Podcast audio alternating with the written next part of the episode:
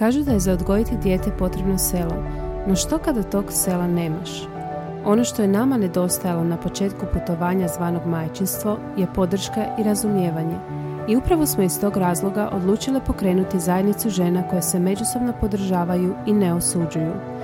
Želimo ti pokazati da nisi sama, da je sve ono kroz što prolaziš sasvim normalno, te da si dovoljno dobra i onda kada se tako ne osjećaš.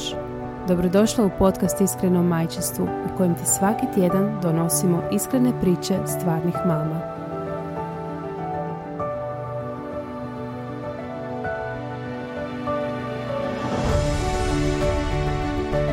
Pozdrav dragi super mame, evo nas u još jednoj epizodi podcasta Iskreno majčinstvu i nadam se da ćemo je uspjeti snimiti. Jer nam se Sonja javlja. Sonja, ajde, reci nam ja sad gdje ti to uživaš. Ja se javljam iz skrovitog mjesta u Šumarku. Iako je tema Valentinovo, ne idemo u tom smjeru Šumarka. Ali evo da, ja se javljam iz Gorskog Kotara i nemam Wi-Fi-a i nemam uopće interneta, tako da ako ovo uspijemo snimiti, to će biti čudo. Nadajmo se. Ja sam doma sama s djetetom, tako da jedna i druga smo dođemo do kraja, bit će dobro. Da, evo, danas pričamo o jednoj temi, važnoj, nekome kao važno, i svaki nekome put. Nije. A to je Valentinovo ili ti ga dan zaljubljenih. Da. Pa evo, za početak, Sonja, ali ovaj tvoj put u dvoje ili s djecom? Nije. Je li to povodom Valentinova ili povodom toga da jednostavno moraš otići negdje malo maknuti se iz okoline uobičajene? Mislim da ne, definitivno nije povodom Valentinova, ne. Zapravo se nisam niti sjetila da je Valentinovo, čisto zbog našeg posla sam se sjetila da je Valentinovo sad kroz veljaču. Da, ne znam šta bi bilo da nemamo naš posao. Pa da, ne znam, vrlo vjerojatno bi mi prošao nezamijećeno, mislim da duše ne bi mi mogao proći jer sa svih strana vire srca i najave kojekakvih akcija povodom Valentinova. Ali ne, ovo nije putovanje tog tipa. Ovo je putovanje za ono svaki dan iskorištava za najavljivanje nekih akcija i popusta. Ono, baš se već ide malo u krajnost, ali dobro, Valentinovo je od uvijek bio taj komercijalni blagdan. Daj mi reci, jel vi slavite Valentinovo? Jeste li slavili prije braka? Jel slavite u braku? Kako to kod vas funkcionira? Jel ga obilježite na neki način? Pa, gle... Kad sam bila mlađa, kad smo bili klinci, da, naravno, Valentinovo je bilo jedno od najvažnijih datuma, znaš, zaljubljen si, očekuješ ono da ti skine zvijezde s neba i tako dalje i apsolutno smo ga morali obilježiti, to jest on ga je morao obilježiti, mora se potruditi, barem s nekakvim malim sitnim znakom pažnje. Kako su došla djeca, tako se moja percepcija Valentinova počela mijenjati, iako smo ga zapravo lijepo mi je to obilježiti kao jedan dan u godini kad se malo više pažnje pridaje jedno drugom, ali moram priznati da evo ove godine nekako uopće nisam u tom modu, jer baš mi je onako previše konzumeristički postalo, tako da ne obilježavamo ga ove godine nikako. Možda ćemo s klincima napraviti picu zajedno i to je to. Evo. Ne znam kak je kod tebe.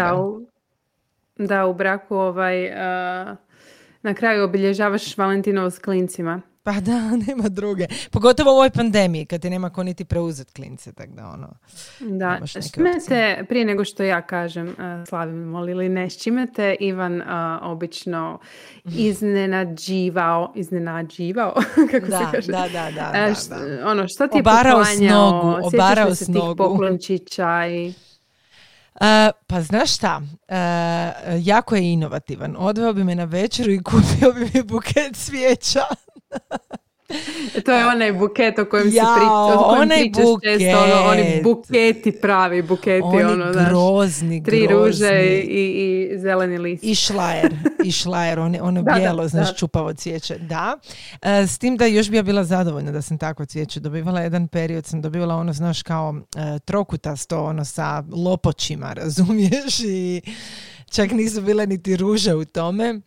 Ana, što, hvala ti.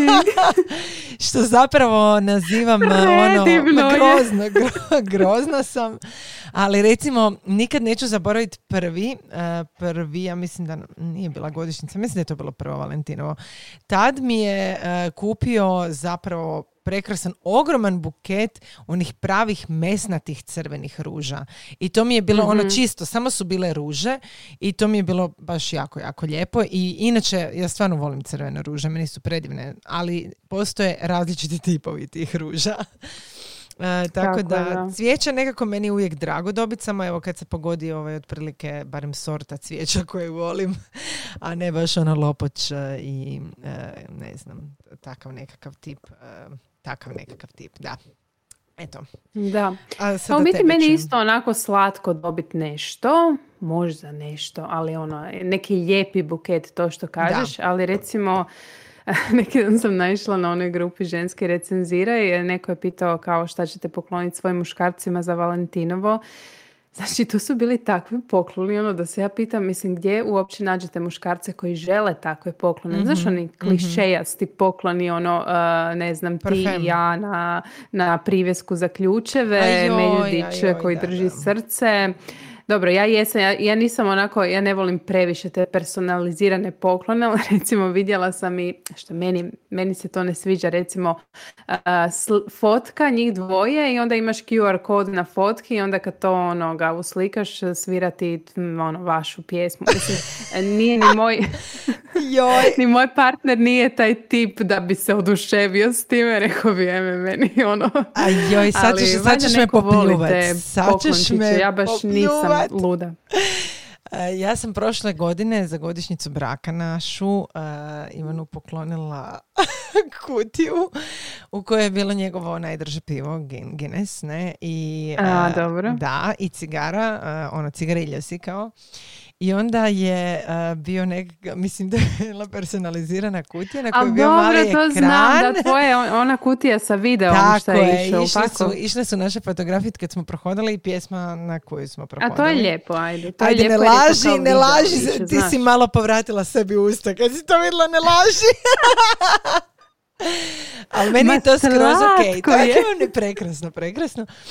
Njemu se to jako svidjelo, meni je to bio jako lijep poklon i u pravilu sam primijetila da zaista jako velik broj žena voli takve poklone. A u biti poklone. Sjećam se da je zaplakao, je li tako? Je, plakao je. Ja imam jako emotivnog muškarca u sebe. Jako sam ponosna na to. Da, tako da to je recimo jedan od tih kao klišeja, ali inače ja moram priznati da kad sam bila mlađa, mi smo imali sve. Jastočnice s našim slikama, privjeske za ključeve, šalice s našim slikama. Znači, danas mi je to grozno, onako cringe. Da, u biti, ali imala si još ti, kad smo se upoznala, imala si dosta tih jastočića. Sjećam se sve, ali sad si se promijenila, ideš na bolje. A jesam, da, nekako s godinama shvatiš da je to... Prvo prođete, drugo zbilja, znači to je kao simpatična uspomena, na kraju ti se ispostavi da ne znaš di ćeš više s tim stvarima, tako da sam odustala od personaliziranja. Sad si kupujemo korisne stvari, znači nešto što znam da će njemu koristiti, što će mu biti drago naravno, što si možda ne priušti baš često, ali da, to je to u pravilu. Mislim da ove godine, evo, nemam pojma. Možemo računati kao da smo ovo putovanje odradili za Valentinovo. S djecom, jer smo s djecom. Ma da, naravno. Mi inače ne slavimo. Meni je Valentinovo uvijek bilo onako... Ma bez veze mi iskreno, onako izaći u restoran gdje je još onako 50 drugih parova, ali najviše su to parovi koji su na početku veze, onda vidiš. Mislim, zanimljivo je da izađeš pa da ih gledaš, kako se oni, meni je to zanimljivo promatrati općenito. Znaš, ruža, pa se gledaju zaljubljeno cijelo vrijeme i tako. Mislim, bili smo i mi takvi. Jesmo, ali nije mi sad važan to datum. Ako naiđem na nešto fora, kupiti, recimo naišla sam ovdje imao onaj dućan Tiger, možda svi koji su bili u Italiji ili ne znam, vjerojatno postoji u drugim zemljama. Znači ima onako svakakve neke gluposti, ali baš ono gluposti ono do bola, i uzela sam mu toalet papir na srčika. Ajde, to mi je fora. Evo, to mi je actually fora, dobro? I kao imaš neku malu knjižicu, onako je mala, doslovno stane u novčanik, gdje kao imaš svaki list napišeš, ne znam, volim biti s tobom jer, ili samo ti nadopunjavaš, ono, imaš puno pitanja. I baš mi je bilo fora, jer ono, ja kad uđem u taj Tiger sve bi pokupovala, pa evo, čisto ono, iz fore sam to kupila. Ali ono, i da nisam kupila, bilo bi okej. Pa znaš što ću ti reći? Ja mislim da nekako cilj Valentinova i nije nekakvi veliki poklon. I meni je... Znači, Ivan, kažem ti, nije baš pretjerano inovativan, pa je ono večera potencijalno parfem ili ono, kad smo bili studoši, dobro, naravno ništa to. Ne, sve parfem, to super. Divno, mislim, to su veliki pokloni. Meni to recimo danas nije mi to potrebno. Ne znam. Onda dobro, gle, kad si klinac i kad si studoš i kad znaš šta znači kupiti parfem, koliko si se ono... točno to, da. Nije nešto što si ono... Tako je. Živiš sa svojima, ne radiš, nije da si možeš sam to priuštiti, onda je to bila prilika i da si poklonite takve neke kao malo veće stvari, tako je, da. A sad nam je drugčije, sad nam treba samo te mali znak pažnje. Pa je, mali znak pažnje, kažem ti, meni danas puno draže dobiti samo buket cvijeća. Naravno, ne ovog piramidalnog Iona, ako ovo budeš slušao, molim te, nemoj mi kupovati piramidalno cvijeće. Sad ću u Gorskom Kotaru nabrat nešto u šumi. Nabrat će zimzelena nekog, kužiš. Čak bi mi to bilo draže, samo ne oni lopoči, ono mi je strahota. Tako da, nekako ono, sitni ti znakovi pažnje. Evo, baš smo i pisale sad nedavno tekst o tome, ono, postoji li zapravo uspješan brak i kako održati brak nakon djece, pa evo povodom Valentinova smo to pisale, pa mi je čak taj dio u kojem su ti neki sitni znakovi pažnje, poput recimo majke mi mile, znači možda će ovo biti cringe sad, ali meni je jako fora oni fortune cookies i to onda mu tipa ostaviti u autu.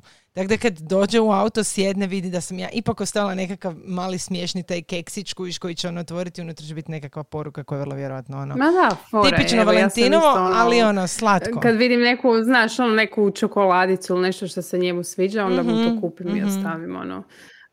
ali je li to više, je li više ti radiš takve stvari ili on? Ja, kod mene, uvijek. Mislim da sam ja, da. Definitivno. Uvijek. Ali možda, znaš šta, možda muškarci jednostavno nemaju osjećaj za to, znaš, ono, oni su onako konkretni dosta, a mi onako uživamo u tim malim stvarčicama i to, nemam pojma. Ali mi bi htjela i da nam se čite misli, voljela bi da je drugčije. Ja isto. Ja bih voljela da se sam sjetim. Iako ima muškarca koji stvarno ono paze na te neke sitnice i u biti rade takve stvari, ali pretežno ono gledam kod svojih prijateljica su žene koje misle na takve stvari. Točno.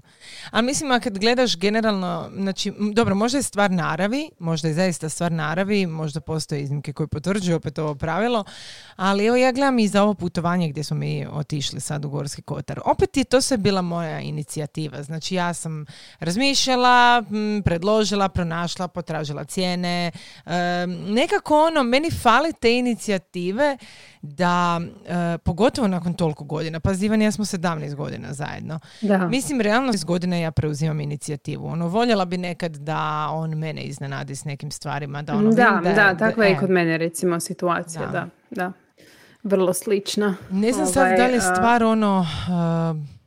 Ne znam da li je stvar toga da jednostavno nemaju više osjećaj za to, da nemaju niti oni vremena za razmišljati o tome, ali kvragu ako mi možemo... Želiš reći da je prije preuzimao inicijativu ili si uvijek sam ja bila. Je organizirala i putovanje? Ne, uvijek sam ja bila i to ti uvijek bilo ono, znaš, donekle uzimanje zdravo za gotovo, jer što ću ja ako će ona sve.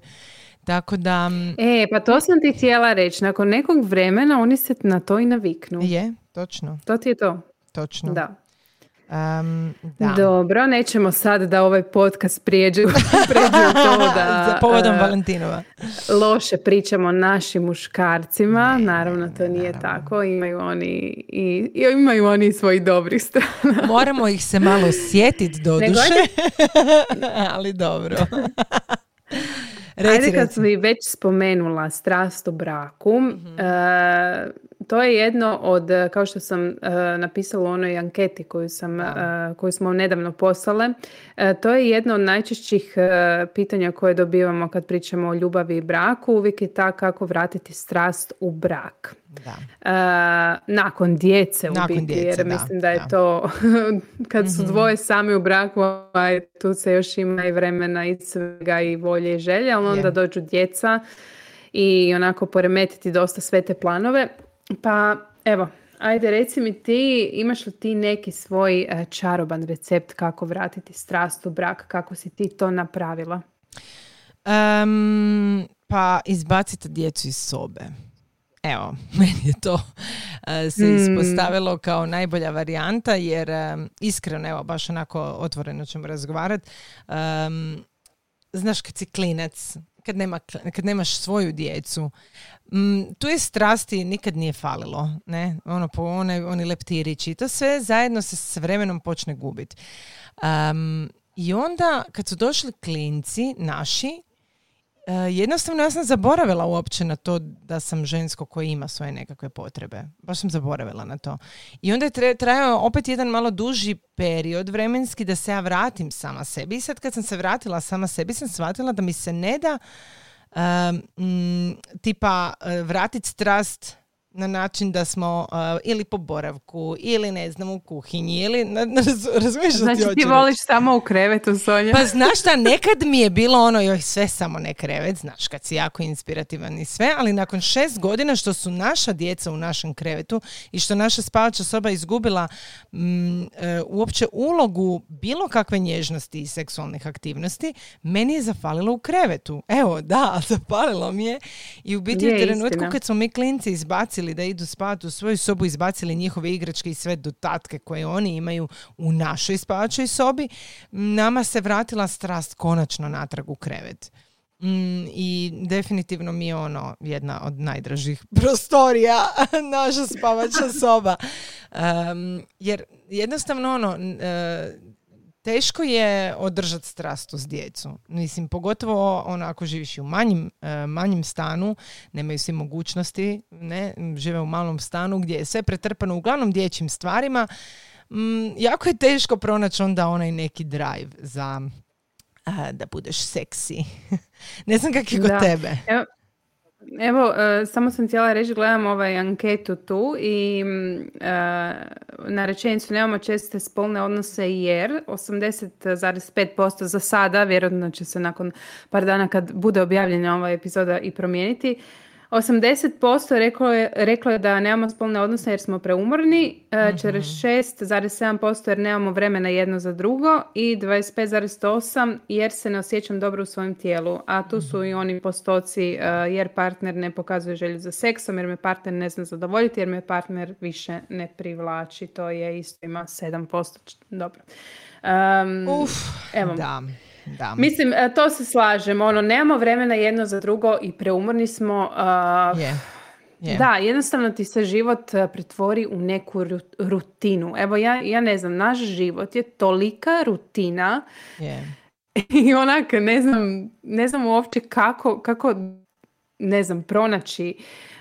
Znači, kad smo doma, navečer ili smo preumorni ili jednostavno ne možemo naći vrijeme kad smo i ja i on doma, ili je on navečer negdje ili sam ja spavam dok on trenira i to je to.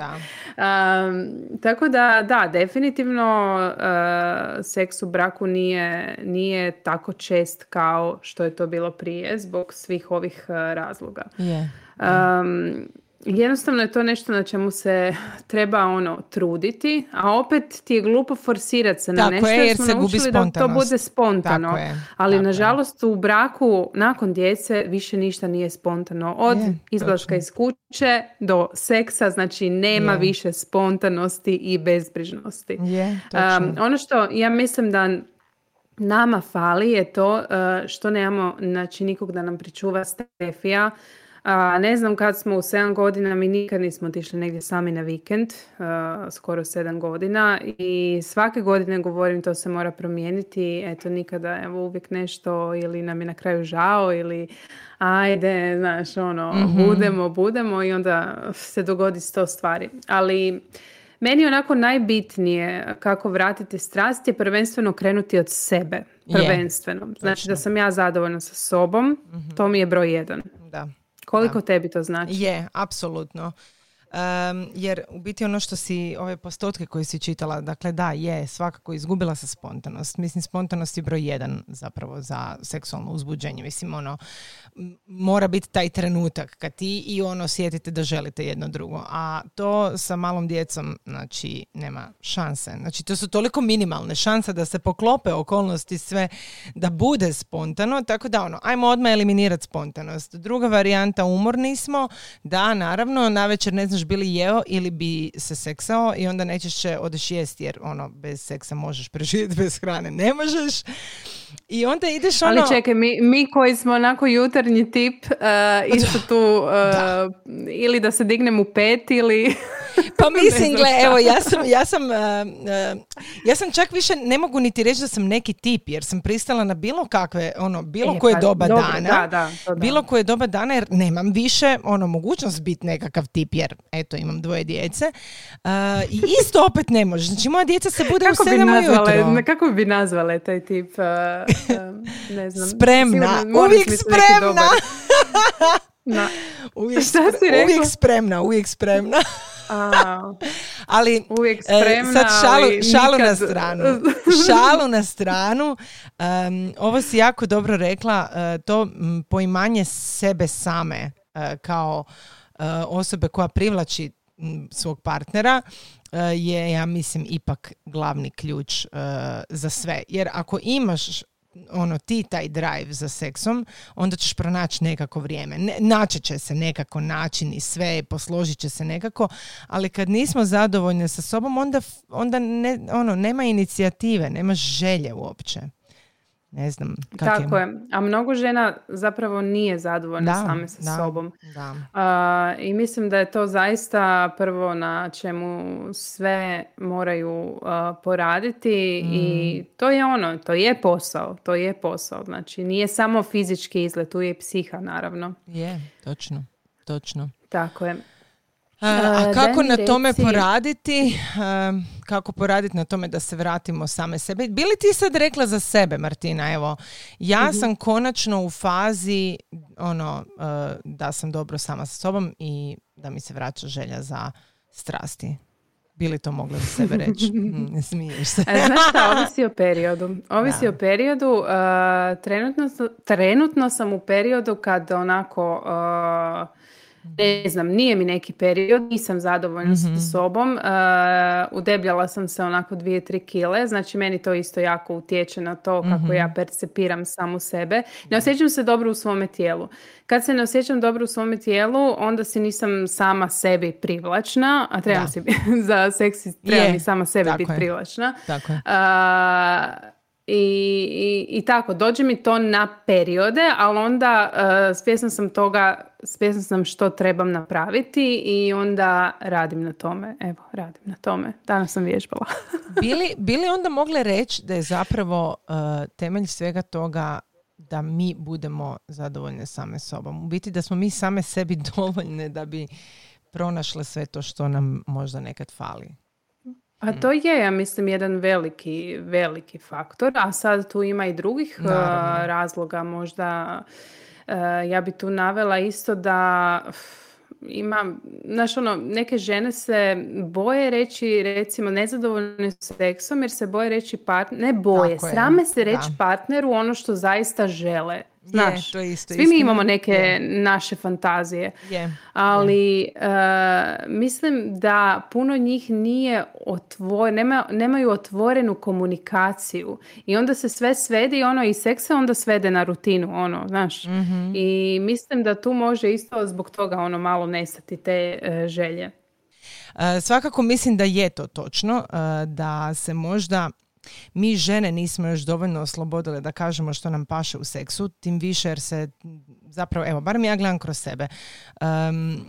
Ja sam otvoreniji tip i družim se sa ženama koje su otvorenije po pitanju razgovora i o seksu i zezancije na temu seksa i tako dalje. Pa onda tu kroz tu komunikaciju možeš i naučiti otkriti neke stvari. Da se krećem u društvu koje je malo konzervativnije, dakle, automatski ne bi razgovarala o seksu, automatski ženski orgazam kao takav je ono ogroman tabu koji se ne spominje, ženski vibratori, stimulatori, mm-hmm, bilo kakve seksualne igračke, pomagala, to je sve nešto što se jako izjednačava sa nečim kao što je, ne znam kako bi se izrazila, ali kao neprimjereno za jednu finu damu, jel, ajmo to tako reći, kao neprimjereno. I onda naravno da ako se i krećeš u tako malo konzervativnijem društvu i imaš možda malo konzervativnijeg muža, da nećeš reći da možda neke stvari i želiš uopće isprobati. Možda ni ne znaš da neke stvari želiš isprobati. Da, i automatski da, ono ulazimo. Ja se sjećam, znači nikad neću zaboraviti, Martina, radila sam, bila jednu anketu na svom profilu. I bilo je pitanje što bi rekla svom partneru da možeš. I jedan odgovor mi je ostao jako u pamćenju. Ta žena je napisala, rekla bi mu da je jako loš u krevetu. I ja kad sam to pročitala, ono prvo mi je bilo kao zafrkancija, međutim što sam više o tome razmišljala, sam shvatila da je to zapravo jako tužno. Jer prostor za poboljšanje seksa apsolutno postoji uvijek. Ja mislim da je to nešto na čemu par može raditi 150%. Ma naravno, da. Ali ako ne razgovaramo... Kod nas je to još tabu tema u većini slučajeva, znaš.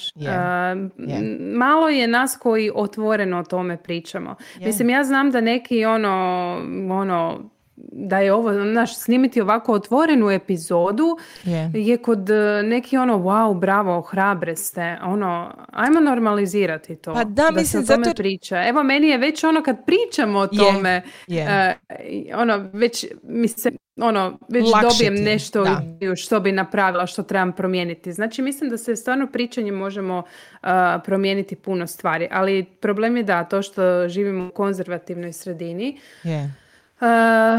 Da, ali ovo što si rekla to na anketi, ne znam, to je zaista jako tužno i ja osobno ne bi mogla biti u takvom braku, znači ili bi rekla ili bi se vrlo vjerojatno otišla. Da. Zato jer nekako razmišljam, imamo 35 godina, znači nas čekaju život ispred. Ja želim taj period provesti i strastveno i seksat se. Mislim, ja ne želim znaš, kao rodila sam, ok, znači reproduktivna svrha nas dvoje je kao završena, jer prešutno smo odlučili oboje da ne želimo više djece, da nam je dvoje dovoljno. I to ne znači da sam se ja sad ugasila. Znači, evo, sad sam rodila, postala sam mama, ispunila sam svoju ulogu koju kao žena trebam ispuniti i sad sam se ugasila.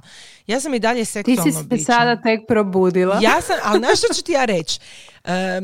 Ja jesam sam u sebe sad tek probudila i to je jedna čudna faza, možda meni trigerira na nekim drugim situacijama, životnim tragedijama i slično koje su me potaknule da više razmišljam o tome da je život jedan i da je vrlo kratak i da je vrlo nepredvidiv i da se može od danas do sutra dogoditi da prostiš sranje i nekako želim maksimalno iskoristiti.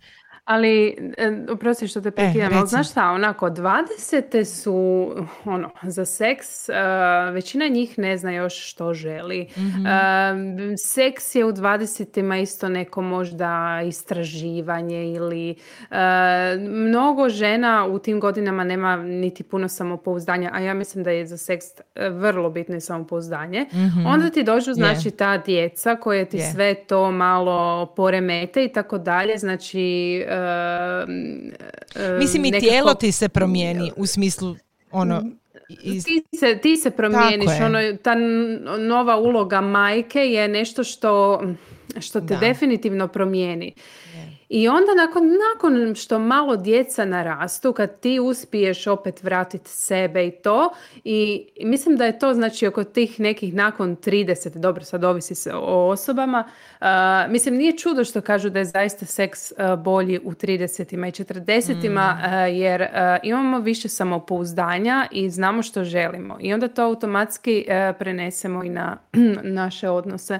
Je, točno. Bili rekla za sebe da si sad možda u najzrelijim godinama, ono da si zadovoljna sobom? Da. Jel da? Da. Ja si nekad imamo onaj zvuk, ono. Je. Da, ne znam ga sad više naći, nismo te zvukove koristila, ali... ali znaš što ću ti reći? Da je meni bilo ove zrelosti sad, u 20-ima, znači stara moja, ja ne znam gdje bi ja bila danas.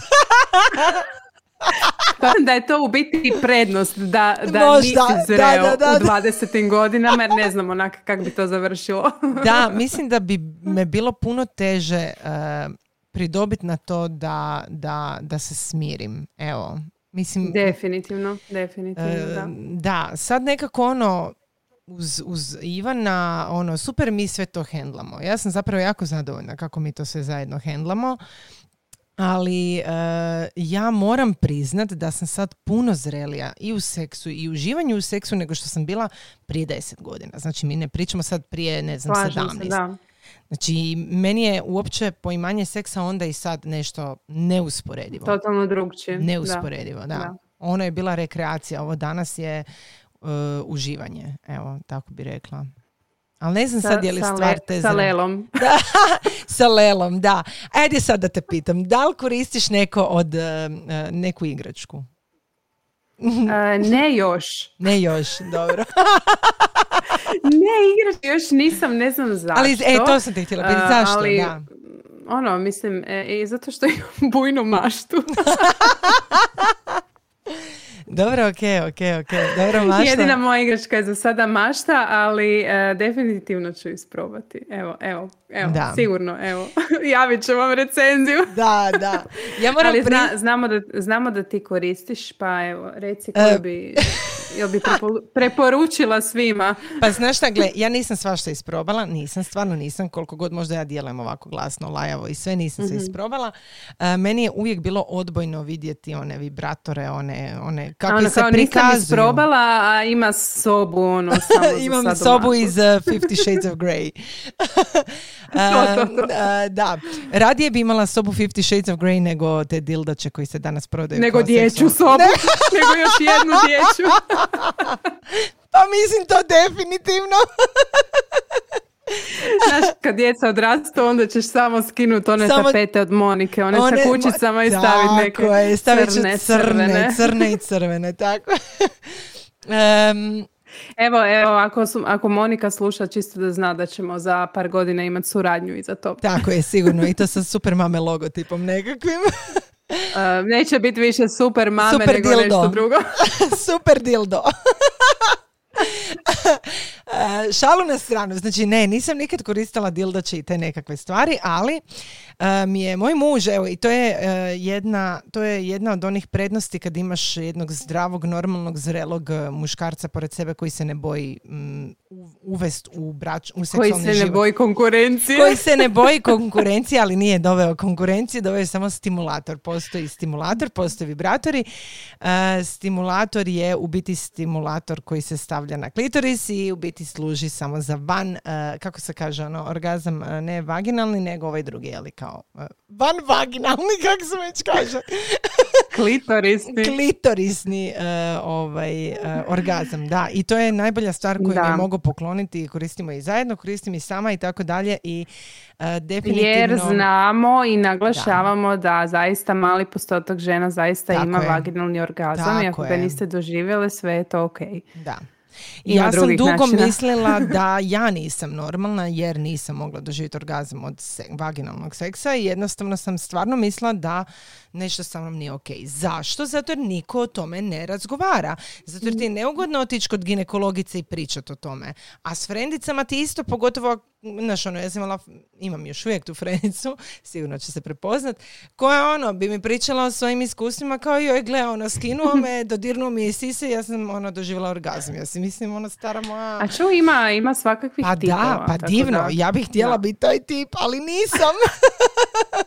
Nisam, tako da... Zamisli da jesi. Ajme meni. Da. Da, ne znam kako bi ovaj uopće... Ne, bolje da prestanemo. Da.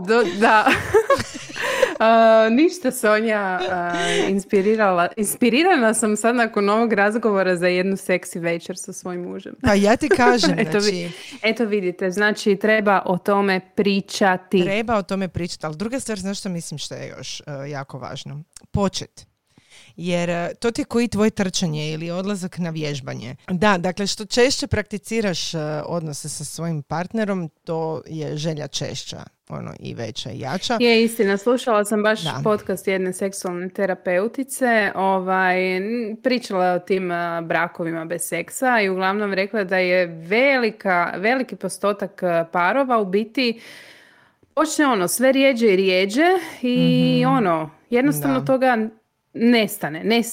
Točno je to. To je ono, kao ako ja sad ne odem sutra trčati, vjerojatno neću otići niti za 3 dana. Pa to je to, jer gubi se želja onda, Mislim, to je normalno i ljudski je. I okej je i biti u periodu ono da ti se ne da. To je isto sasvim normalno. Znači, ono, nitko od nas naravno, ne hoda okolo napadjen cijeli periode. Dan. Tako je. Ali lijepo je vratiti se. Ja sam se sad počela vraćati sebi i stvarno... puno se bolje osjećam. A ja, da se razumimo, ja nikad nisam lošije izgledala. Ono, lošije, pod navodnicima, jer kao, ajmo reći da sam zadovoljna s ovom, ali ja nikad nisam imala 71 kilu. Nikad. Ja sam imala prosječno 65 kila. Znači, ja sam natukla 6 kila. To nije malo kila. To se vidi na tijelu. Ali ja nikad nisam bila zadovoljnija sobom. Ono, mentalno. Da, i to je najbitnije. Zato treba nekako razgovarati, evo stvarno, barem to, evo s partnerom. Ako ne, evo za početak s frendicom koja je normalna i otvorena po tom pitanju.